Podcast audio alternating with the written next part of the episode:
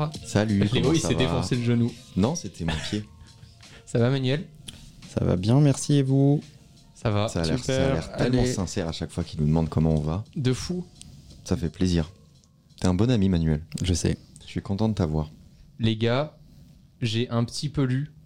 Oh, un petit peu, c'est- c'est-à-dire? Bah, C'est-à-dire que j'ai pas fini le livre, mais euh, je l'ai assez bien entamé pour vouloir du coup faire un sujet. Ok. On est dans la merde. Voilà. Comment atteindre l'excellence? Alors il y en a, y enfin non, ben, pff, il y en a pas un en fait, il y en a deux qui vont me dire qu'ils sont déjà excellents. Donc je Oh, vais être le seul à faire le podcast. ah, C'était ma vanne. Il t'a désamorcé ta vanne. de fou, mais Ouais. j'étais sûr. Enfin, en même temps, c'était pas une vanne d'ailleurs. Hiring for your small business? If you're not looking for professionals on LinkedIn, you're looking in the wrong place. That's like looking for your car keys in a fish tank.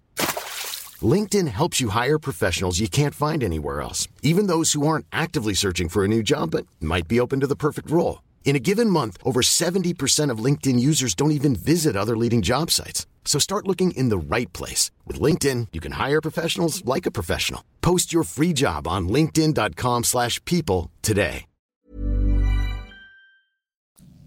C'est évidemment tout ce qu'on va raconter là, c'est extrait du coup du livre de Robert Greene, ça se prononce ainsi Greene, peut-être avec l'accent manuel Greeny. Greene, ok. Qui est Comment euh, atteindre l'excellence, euh, donc le, le- le livre qui s'appelle juste L'excellence. tout Voilà. court, voilà. Qui fait partie d'une série Ah, de livres C'est que aussi je le titre de mon autobiographie. Non, c'était une série de qui livres fait c'est partie d'une série de livres.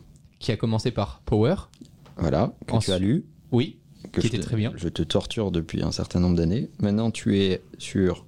L'excellence, Voilà. et après c'est la nature humaine de mémoire, c'est ça? Ça, ça va être le plus compliqué pour moi, je crois. Voilà, tout va ensemble. C'est- J'en ai lu aucun des trois. Bah, c'est parfait. Bon, déjà, je me suis noté, histoire de faire le mec qui se la raconte, un peu comme Léo, définition de l'excellence. Je me la raconte. Pour remettre fou. les bases. Faut te dire des choses comme ça. Bon, le manuel, Quand on- tu te la racontes, tu donnes la définition du dictionnaire, c'est compliqué. Ah, c'est ça, se la raconter Oui, C'est lire la. la- Bah, c'est démarrer le podcast par. Euh, déjà, attendez, on va reprendre le. euh, Pour démarrer sérieusement, Je voudrais euh, pas trop me la raconter, mais alors non féminin.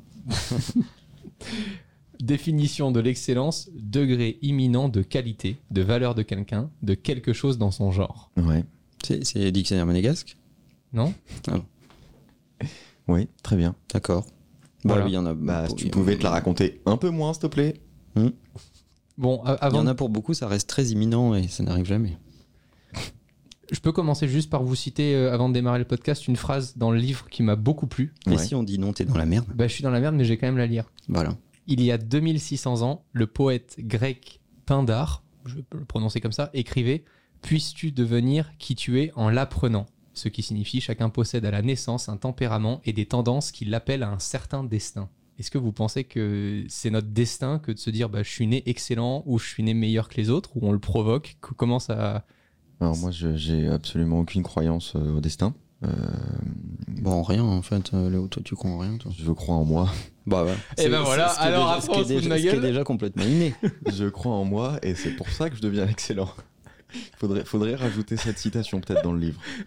Croyez en Léo Duff et soyez excellent. Non, mais euh, juste si tu crois en toi et en tes capacités, bah, c'est comme ça que tu vas devenir excellent. Si tu crois euh, au destin, c'est le destin qui va devenir excellent à ta place. Manuel, je sais que t'es. t'es- Je je pense pas que tu sois d'accord avec ça. Je sais que tu crois beaucoup au destin. Quand t'as des choses qui se font, etc., pour toi, t'as as une grosse question dans la vie de timing et de destin et de choses qui doivent se faire maintenant, quoi.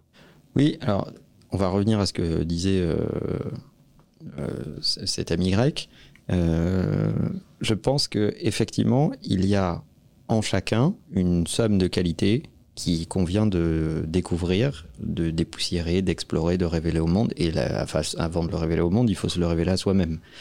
Le problème, comme dirait Léo, le problème avec cette théorie, C'est de, vraiment deux mots. hein. c'est euh, que euh, il y en a beaucoup qui confondent ce qu'ils aimeraient faire avec leurs euh, prédispositions dans lesquelles ils sont bons.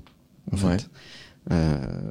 Et ça, c'est un, c'est un, c'est un vrai souci. Et moi, ce que j'aime bien dans cette phrase, c'est de dire le voyage, il commence d'abord par te découvrir toi-même.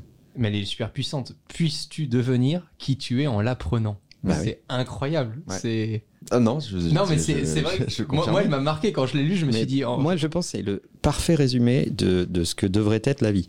Ce que devrait être la vie, c'est de découvrir qui on est. C'est pas tellement de découvrir le monde, de voyager, etc., etc. Tout ça, ce ne sont que des outils pour mieux découvrir qui tu es. Te confronter à une autre culture, te, te confronter à des difficultés, à des imprévus, à du stress, à des challenges, etc.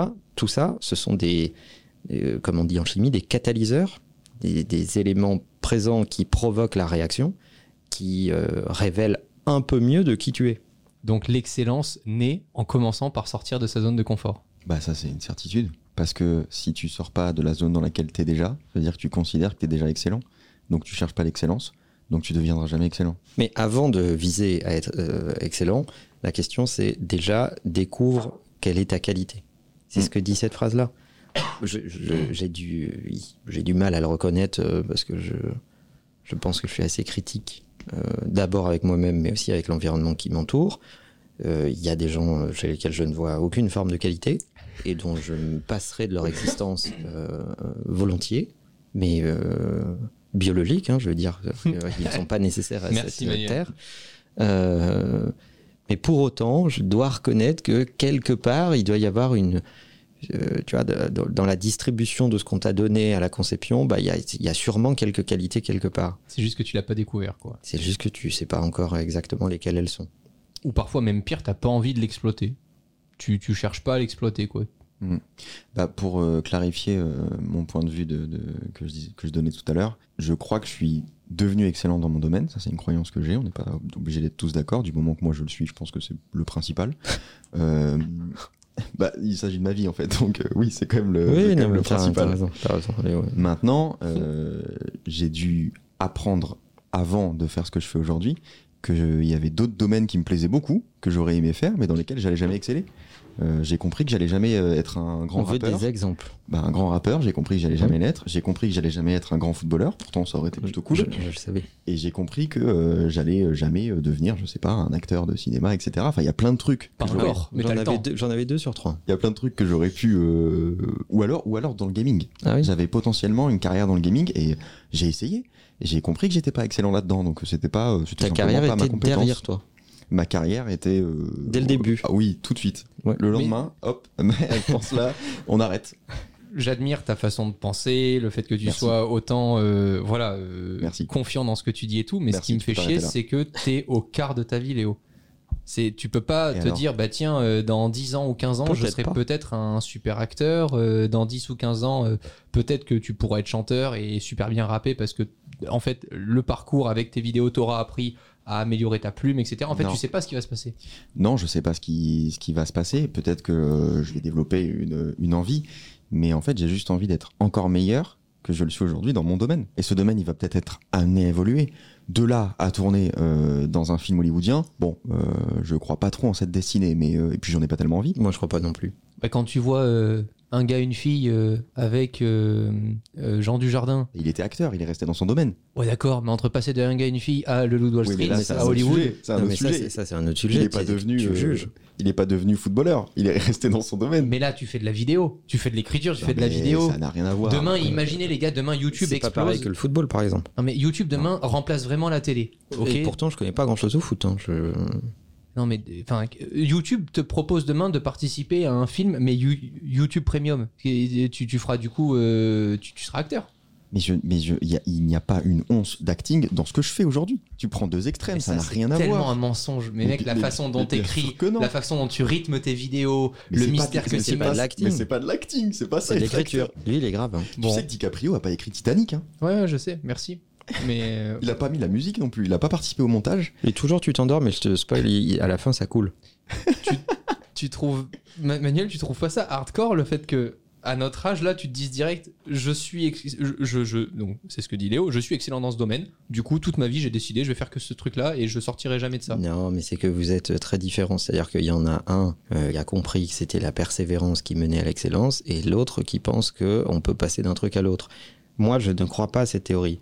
Je crois que tu as un set de qualité et que c'est en exploitant ce set de qualité que tu deviens euh, meilleur et que à un moment ou à un autre dans ta vie, si tu travailles sérieusement avec de la méthodologie, avec les bonnes approches, etc., que tu vas potentiellement frôler l'excellence. Mais je ne pense pas que tu puisses du jour au lendemain décider d'avoir une nouvelle carrière. C'est pas possible. Parce que pour avoir euh, les qualités nécessaires pour être dans le très bon ou l'excellent, ça prend une vie. Et toi, ce que tu n'aimes pas, Romain, c'est le choisir.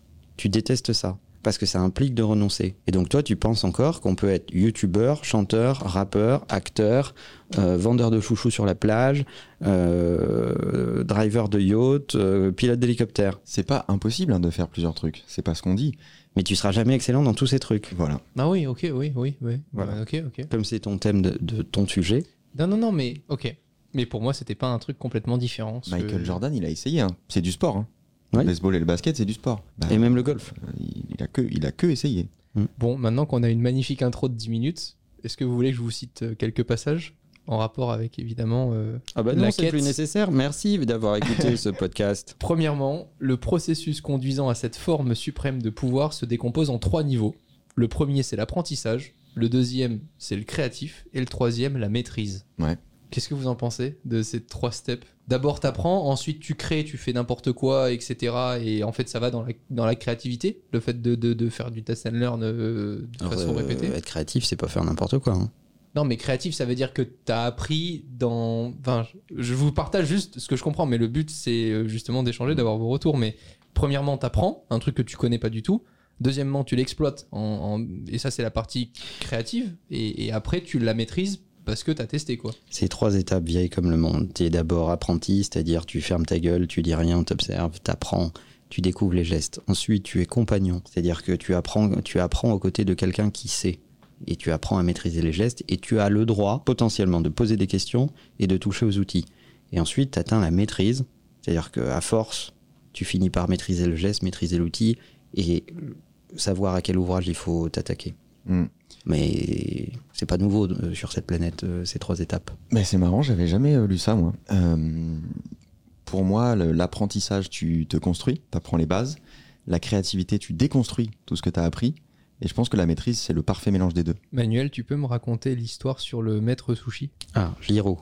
Oui. Euh, c'est un maître sushi. Il y a un reportage euh, qui existe. euh, Je ne sais pas s'il est sur les plateformes. Je crois qu'il est sur Netflix euh, pour ceux qui ont envie de, voir. C'est un vieux monsieur, mais un vrai, vrai vieux monsieur. hein. C'est comme dans un manga. C'est vraiment le vieux japonais, très tradi, habillé, uni, assez austère. il rigole quand il se brûle. Enfin, tu vois, c'est deux fois par an, quoi. Et donc, il a ses deux fils qui travaillent avec lui. Et pour faire des bons sushis, euh, il faut maîtriser toutes les étapes. Et je vous encourage à regarder ce documentaire parce que c'est exactement l'illustration de, de ce qu'on est en train de dire. Il a un de ses fils qui va apprendre à cuire le riz pendant presque deux ans. Let's go. Et le Il- il fait que deuxième, ça. il fait que ça. Il fait que le riz. Voilà. La cuisson parfaite. Et tant que tu sais pas faire cuire le riz, c'est pas la peine de parler d'autre chose. Deux ans, c'est long. hein. Ça dure, ouais. Ah ouais, ouais. Et l'autre, pendant ce temps, parce qu'il est un peu plus vieux, son autre fils, apprend à faire les omelettes. Tu sais, sur les sushis omelettes, là, tu sais, où il y a un petit morceau d'omelette euh, coincé dans une algue. Ouais. Ben lui, il apprend à faire l'omelette parfaite. Deux ans aussi. Et à la fin, le père, il dit Bon, lui, il pourra faire quelque chose, lui, il est nul. Ah ouais Oui. il est peut-être il est peut-être nul juste dans l'omelette. Non, il, a- il passera pas, le, Ah ouais, ok. il passera pas hein, Putain, à il a, l'étape il a juste fait un stage de deux ans, en fait. Et donc, euh, moi, je suis très très fan de, cette approche des choses, c'est-à-dire, on démarre par les fondamentaux. Si déjà t'arrives pas à maîtriser les fondamentaux, c'est pas la peine de parler du reste. Je me souviens, pas longtemps après qu'on se soit rencontrés, quand je fais quelques emails, etc., euh, dans les équipes de Manuel avec certains collaborateurs à l'époque, euh, je te dis, je crois que ça faisait quelques semaines, et je te dis, bon, euh, en gros, ça c'est bon, j'ai compris maintenant comment je peux faire ça, etc. Tu m'avais dit, non, non, je crois que t'as pas compris. Il faudrait vraiment presque que tu en rêves la nuit et que tu te réveilles en pouvant taper des emails en fermant les yeux pour que t'aies compris et pour que tu saches faire. Et ça m'avait marqué, et je me souviens, il y a pas longtemps, je lis juste un mail, mais vraiment, je le regarde à peine. Et je sais pas pourquoi j'étais sur autre chose, mais mes doigts ont presque tapé l'email euh, très rapidement parce que je savais exactement ce qu'il fallait faire, dans quelles conditions. Et ça m'avait rappelé de me dire Putain, tu te souviens, mec, il y a 6 ans, quand t'as fait ton premier truc, Mm. tu pensais que c'était terminé au bout de deux semaines, et en fait, ça fait 5 ans que tu te bouffes le- les mêmes formes d'email, mais juste pour être certain de ce qui fonctionne quoi aujourd'hui. Mais parce qu'on n'enseigne plus la patience, c'est parce que apprendre, ça prend du temps. On, on est des machines apprenantes, mais on est des, ça, on peut apprendre assez vite. Mais de là à maîtriser, euh, ça prend du temps en fait. Il faut euh, se tromper, il faut hésiter, il faut euh, euh, avoir, la- enfin vraiment apprécier le temps qui passe et voir différents cas de figure, etc., etc. Imagine, tu fais apprendre l'anatomie à un mec par cœur qui a un cerveau bien foutu. Au bout de un mois, il connaît l'anatomie humaine par cœur. Est-ce que tu as envie d'être opéré par lui? Ah oui, non, bah non. C'est long, ça prend du temps. Et il n'y a pas que la connaissance qui est en jeu. Il y a aussi l'expérience. Et tu préfères qu'il s'entraîne à découper euh, des mecs à la morgue que des mecs vivants au bloc, euh, parce que le geste juste euh, n'a jamais aussi bien porté son nom que dans ce cas-là. Mais c'est valable pour tous les métiers en réalité. Ah, Bien sûr. Puis, enfin, ce qui est magique dans l'apprentissage, c'est de confronter la théorie et la pratique. Quand tu arrives dans la pratique, tu te dis, oh bon, je comprends pourquoi j'ai appris ça, mais ça, ça marchera jamais si je le fais exactement comme ça, en fait. Pas dans mon domaine, pas dans exactement ce que je fais, etc. Mais c'est ce qui est intéressant dans euh, la technique de Casey Neistat, où il expliquait que euh, ce qui était important, c'est de faire des contenus euh, le plus possible, le plus souvent possible, à fréquence, tous les jours, toutes les semaines, etc. Ce qui est intéressant là-dedans, c'est pas tellement de sortir des contenus, c'est le fait d'en faire tous les jours, de bouffer tous les jours d'une compétence d'un domaine. C'est ça qui va te mener vers vers l'excellence. Justement, pour maîtriser un domaine, il faut aimer le sujet et se sentir avec lui des affinités profondes. Votre passion doit transcender le domaine objectif et friser le religieux. Celle-ci, je l'adore. Celle-ci, si je dois la raconter, pour que mes proches comprennent à quel point je suis envoûté par ce que je fais, c'est vraiment votre passion doit transcender le domaine objectif, euh, le, le domaine dans lequel vous, vous bossez, quoi. Votre objectif est friser. Enfin, pour moi, c'est vraiment friser le religieux. C'est que tu l'expliques même pas. T'as plus de vraiment de raison de le faire, mais tu le fais parce que c'est comme ça, ça fait partie de toi, quoi. De là à avoir une gourmette avec une photo de manuel. Ah, bon, d'accord. Euh, mais oui, mais c'est ça. c'est- il faut- quand on parle de passion, c'est souvent euh, malheureusement un peu galvaudé, mais la réalité, c'est que. Vas-y, Léo. Voilà. Euh, Hiring for your small business? If you're not looking for professionals on LinkedIn, you're looking in the wrong place. That's like looking for your car keys in a fish tank. LinkedIn helps you hire professionals you can't find anywhere else, even those who aren't actively searching for a new job but might be open to the perfect role. In a given month, over 70% of LinkedIn users don't even visit other leading job sites. So start looking in the right place. With LinkedIn, you can hire professionals like a professional. Post your free job on linkedin.com/people slash people today. Il la, la passion, c'est ce qui te permet de supporter la douleur, euh, l'échec, euh, voire le ridicule, euh, et de continuer, et de persévérer. C'est ça ce que te permet la passion. C'est que toute personne sensée arrêterait. Donc tu penses toujours, je l'ai noté, et c'est toujours le premier conseil qu'on donne, et les gens nous rayonnaient quand on dit bah, euh, aimez ce que vous faites. Mais en fait, ce que je, enfin moi, à chaque fois que je donne ce conseil, c'est que si Ça tu, suffira pas. Ouais, mais ça va t'aider à souffrir plus et donc à apprendre plus et à travailler plus. Si tu aimes pas ce que tu fais, t'accepteras pas certaines difficultés. Mais aucune euh, personne normalement constituée accepte de faire, euh, je sais pas moi, euh, 8 km de nage à 6 heures du matin s'il n'est pas passionné par la natation. Ou, euh, Ah oui, ou ou par, vois. ou par euh, ce que ça peut t'apporter. Euh, ou euh, enfin tu vois où je prends souvent l'exemple des sportifs de haut niveau c'est comme euh, euh, les mecs qui font euh, 1000 shoots par euh, entraînement et qui partiront pas de la salle tant qu'ils n'ont pas fini leurs 1000 shoots en fait Euh, bon ben, si t'es pas passionné par ce que tu fais aucune personne normalement constituée fait ça Mais c'est pas le fait de faire ces shoots qui te passionne en, en lui-même. non C'est-à-dire que la plupart du temps, tu fais quand même des trucs qui t'emmerdent. Évidemment. c'est le process qui est intéressant c'est te dépasser Hmm. c'est euh, le, le- le- c'est te dire euh, c'est par cette discipline que je vais passer de bon ou très bon ou avec des prédispositions Ouais. à excellent c'est comme ça des gens modifient leur destin Euh, il y, a cet- il y a- il y a cet exemple euh, qu'on qu'on a rabâché à Steph Curry qui est un joueur de NBA que j'adore à qui on a répété pendant toutes ces années au lycée, à l'université, qu'il était trop petit pour faire du basket, qu'il n'avait pas le gabarit du basket, qu'il n'était pas assez musclé, trop petit, machin, etc. Qui est aujourd'hui un des. Ils avaient raison. Bah alors, euh, ça dépend. euh, C'est juste qu'il a un peu réinventé son basket, mais euh, ils avaient raison sur pas mal de points. Alors, euh, sur, sa, sur son physique, il a démontré qu'il avait fait ce qu'il fallait pour, euh, pour s'épaissir un peu. Mais bon, effectivement, il va pas devenir LeBron James. C'est pas le même gabarit de joueur. Il joue pas le même poste, ça tombe bien. Euh, et euh, deux, euh, c'est juste que c'est des gens qui comparaient ça à des, à des stéréotypes du jeu. Et donc, bah, si tu veux que des 5 ou que des pivots sur le, sur le parquet, bah oui, il faut que des grands joueurs.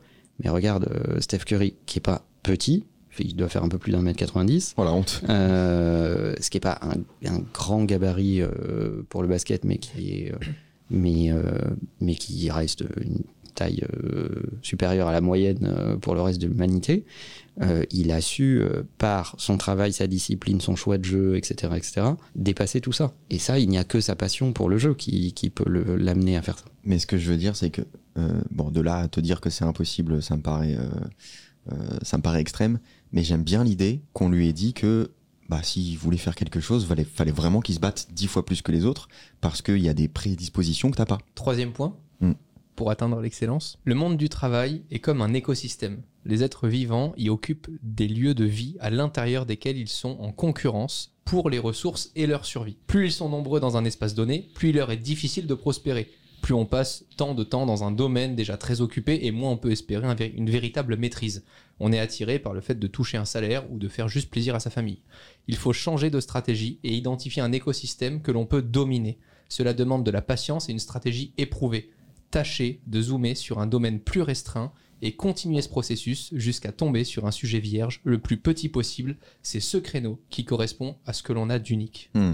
Ah, je suis pas trop d'accord. Ah, pour moi, c'est. euh, Enfin, peu importe ce que tu vas entreprendre, même si tu es le meilleur boulanger, si tu te mets dans une rue où il y en a 10 autres, ça sera forcément plus difficile. Donc, si tu veux atteindre Alors l'excellence. cette théorie est fausse. hein. C'est pour ça que les stations essence sont toujours euh, face à face. C'est-à-dire qu'il faut créer dans la tête des gens des zones où ils savent que là, il y a de l'essence. Donc il n'y a jamais une station essence toute seule. Attends, attends, attends, attends, j'ai mon... mon cerveau, il est en train de péter un câble là, quoi? Les stations essence, elles sont, euh, elles sont, elles sont souvent proches l'une de l'autre. Il y en a une dans le sens d'une voie et une dans le sens de l'autre voie en fait. Et euh, on t'a pas créé une seule station en te disant point, je domine cette zone de chalandise, etc. Comme les pharmacies. Alors euh, c'est régulé pour les pharmacies, il y a une densité, mais mais on a démontré que c'est pas parce que tu avais un, un concurrent ou un confrère pas très loin que tu travaillais moins Les fast-foods sont toujours à côté. les fast-foods sont assez proches les uns des autres. Et ils travaillent tous. Et s'ils sont tout seuls, euh, ils travaillent moins que s'ils sont regroupés. Parce que dans la tête des gens, ils se disent Ah, là, il y a cette solution à ce problème. T'es au bureau, tu dis Ah merde, j'ai besoin d'aller chercher du doliprane. Ah bah tiens, je vais aller à l'endroit où dans ma tête, j'ai stocké que j'avais vu deux, trois pharmacies dans cet endroit. Hmm. Après, leur job à eux, c'est de faire en sorte qu'on te préfère toi. Donc que parmi les deux pharmacies pas loin l'une de l'autre, d'ailleurs on peut prendre cet exemple, le bureau, vrai. ici au bureau, C'est vrai. il y a une pharmacie à droite, une pharmacie à gauche. Et on va toujours. Enfin, moi, je vais toujours à celle de droite. Le job de la pharmacie, c'est de te faire préférer la sienne. Ouais. C'est de te faire préférer son enseigne. C'est pour ça que pour moi, le sujet est plus là. C'est pas tellement choisir un domaine euh, restreint, etc. Même si forcément ça marche, si tu te spécialises, tu peux aller chercher, euh, tu peux aller L'excellence chercher là-dedans. une, une cible.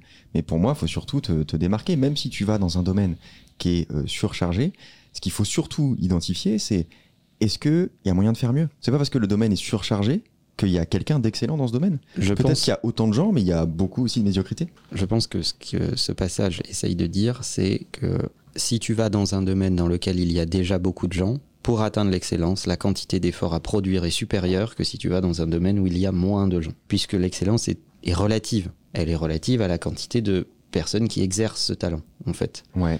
Euh, et donc je pense que c'est ce que l'auteur essaye de dire dans ce passage. Ah, j'arrive pas à le valider ce point. Bah, si vous êtes deux sur Terre, Mm. t'as beaucoup plus de chances de faire partie des, des, des, des gens excellents ou très bons que si vous êtes mille à exercer ce truc. Ah, mais il y aura qu'une personne pour se dire que je suis excellent, tu vois, c'est pas fou. Ah non, c'est pas vrai. Si on est que deux sur Terre, si. Non, si vous êtes que deux sur Terre à faire ce truc. Ah, ok, d'accord. Ouais, mais en même temps, s'il y a beaucoup plus de concurrents, il y a potentiellement bien plus de médiocrité. Donc, le fait que moi je sois bon est plus mis en avant. Mais il y a plus de candidats à l'excellence. Ouais, ça c'est vrai, mais je veux être le meilleur. C'est pour Il- ça que pour moi le sujet est pas trop là, même si je comprends le point, hein, mais Hier, j'ai échangé avec Cédric, le fondateur de Brix, qui est une euh, plateforme d'investissement en immobilier, et il me disait un truc intéressant. Il me disait si tu t'attaques, parce qu'il avait monté plusieurs boîtes avant et tout, il me dit si tu t'attaques à un domaine qui est déjà très chargé, etc. Prends tous les points qui sont bons, pas trop mauvais et bons euh, dans ce domaine-là. Tu essaies d'en virer la moitié et tu essaies de te fixer pour objectif de faire l'autre moitié, mais de façon excellente. Et c'est ce qui fait que c'est le seul moyen d'arriver dans un domaine qui est déjà très chargé, euh, très concurrentiel. C'est de te Ouais. dire, bon, bah, les autres, ils font 10 choses bien. Moi, il y a 5 choses que je vais dégager, que j'a- j'accepte de moins bien faire et de même très mal faire. Par Ou contre, de ne les- pas faire. Ou de ne pas faire, pour me dégager un max de temps et de ressources. Par contre, les 5 autres trucs, je vais les faire exploser et je vais écraser le marché là-dessus parce qu'on n'aura jamais vu quelqu'un d'aussi bon dans ces cas de figure-là. Je trouve ça intéressant, je, je, je trouve ça bien. Bah, c'est Uber. hein. Ah oui, ah oui, oui. En fait, pour moi, plus il y a d'exemples, plus il est facile d'identifier ce que tu veux surtout pas être. Et après, c'est comme ça que tu fais le tri, mais euh, j'aime bien quand il y a y a beaucoup de mauvais exemples.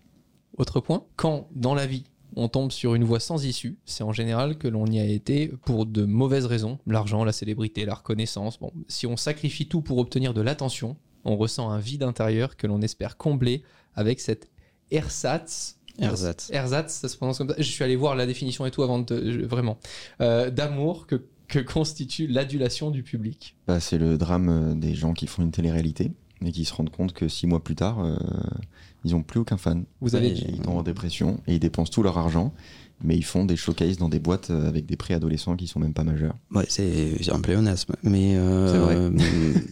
euh, ce que je, on en a déjà parlé plein de fois. C'est euh, faut c'est confondre la, la célébrité et l'excellence. En fait, Euh, y a ça n'a- ça n'a strictement rien à voir. Ben, on en vient au premier point, c'est d'abord faites-le pour vous découvrir et, et l'excellence commence par ça. Faites en- les choses pour vous. Ouais. Ne faites pas les choses pour être validé, Mm. ni par vos proches, ni par votre famille, ni par vos amis. Faites les choses pour vous, parce que ça vous rend heureux, vous, parce que ça vous épanouit, vous. Ouais. Parce que le matin, quand vous vous réveillez, vous avez envie d'en faire plus, plus que la veille et moins que le lendemain. Que les autres le comprennent, on s'en fout un peu. Du moment qu'il y a un marché, du moment que vous apportez de la valeur, du moment que des gens l'achètent ou le demandent. Enfin, on va pas tout résumer à une transaction, mais du moment qu'il y a de la demande, etc., ben faites-le pour vous. Ne le faites pas pour être, euh, pour être populaire. La popularité est un accident. Vous avez souvenir d'un truc que vous avez fait, mais plus pour les autres ou pour l'acceptation des autres? Bah moi, venir à ce podcast. Merci Manuel. Léo, ton stage. Mmh. Ton stage quand t'étais en. T'as fait un. c'était un- venir à podcast, toi. Euh, je crois que je fais beaucoup les trucs pour moi.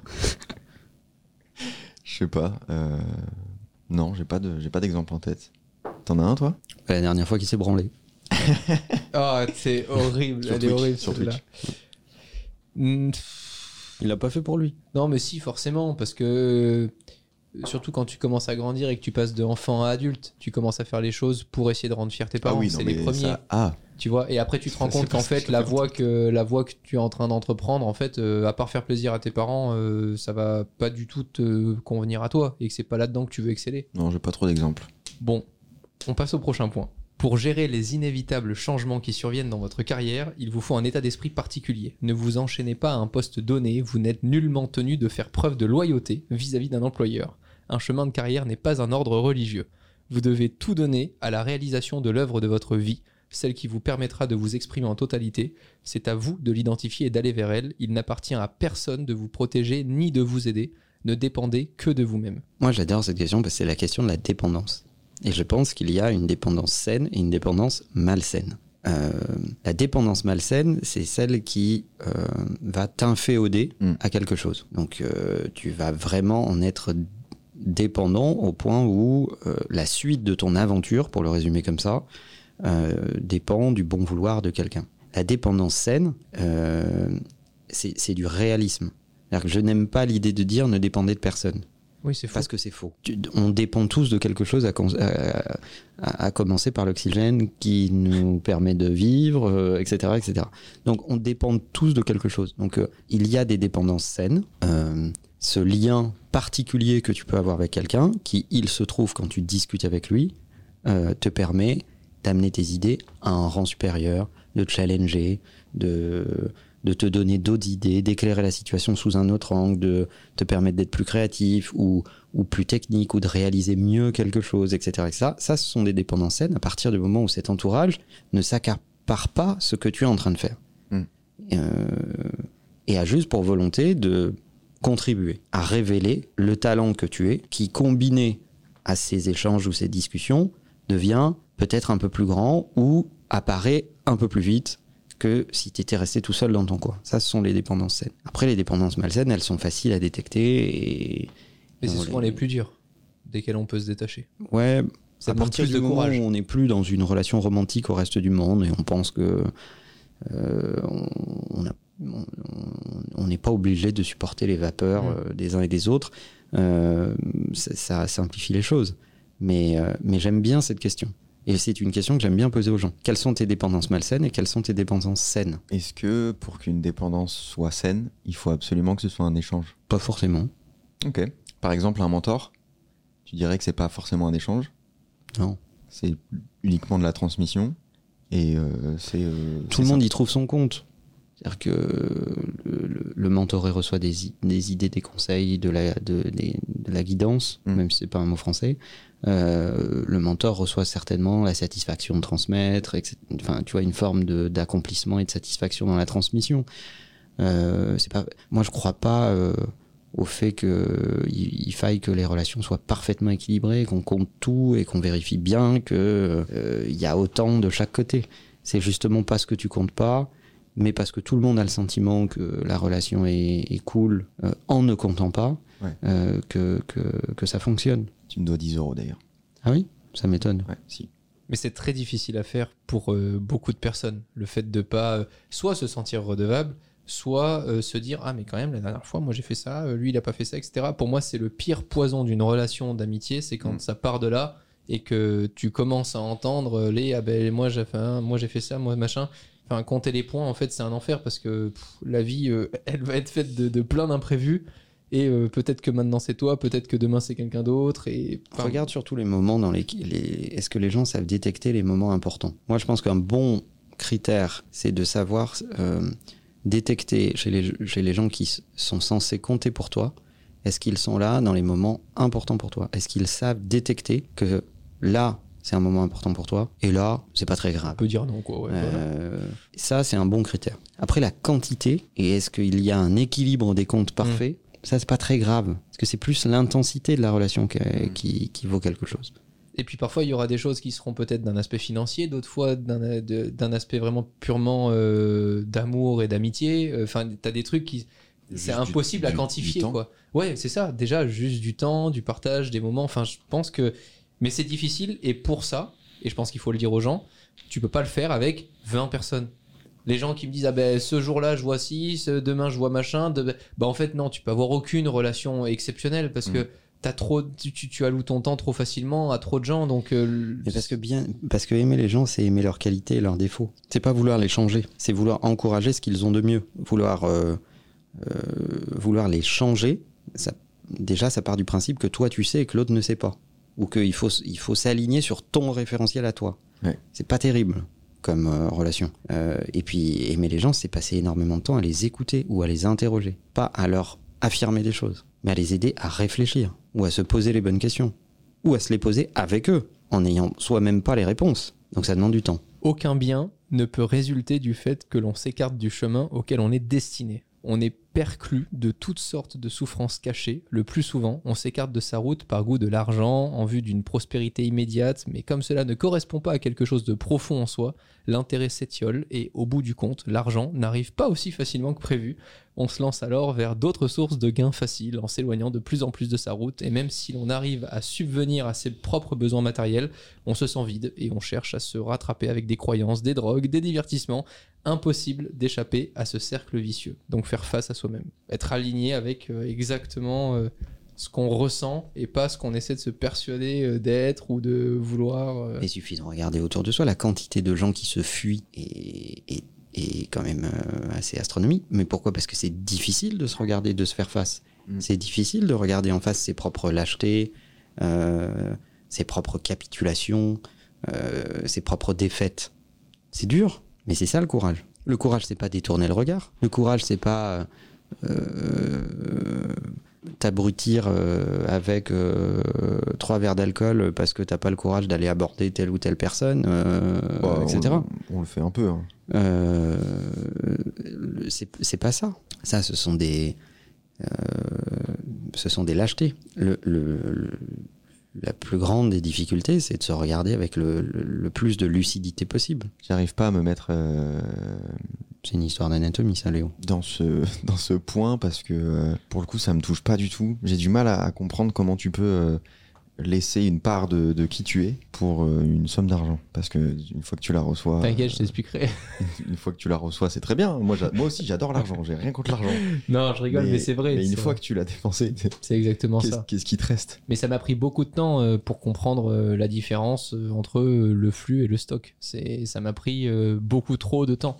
Et c'est pas faux d'en avoir parlé, mais des dizaines de fois, je pense, avec Manuel ou à plein de moments, euh, je, je comprenais pas. Mm. Et, et je pense qu'effectivement, c'est très important. De... Moi, j'avais eu un, un bon exemple. Je, je- c'est une personne qui était atteinte d'une maladie grave. Euh, sa famille avait beaucoup d'argent et en dépensait très très peu. Il conservait tout le fric très radin, etc., etc. Et une personne un jour extérieure a discuté avec une des personnes de cette famille-là et a dit mais pourquoi tu fais ça? Pourquoi tu t'as juste t'arrives pas juste à profiter un peu plus différemment ou d'aider les autres différemment, etc.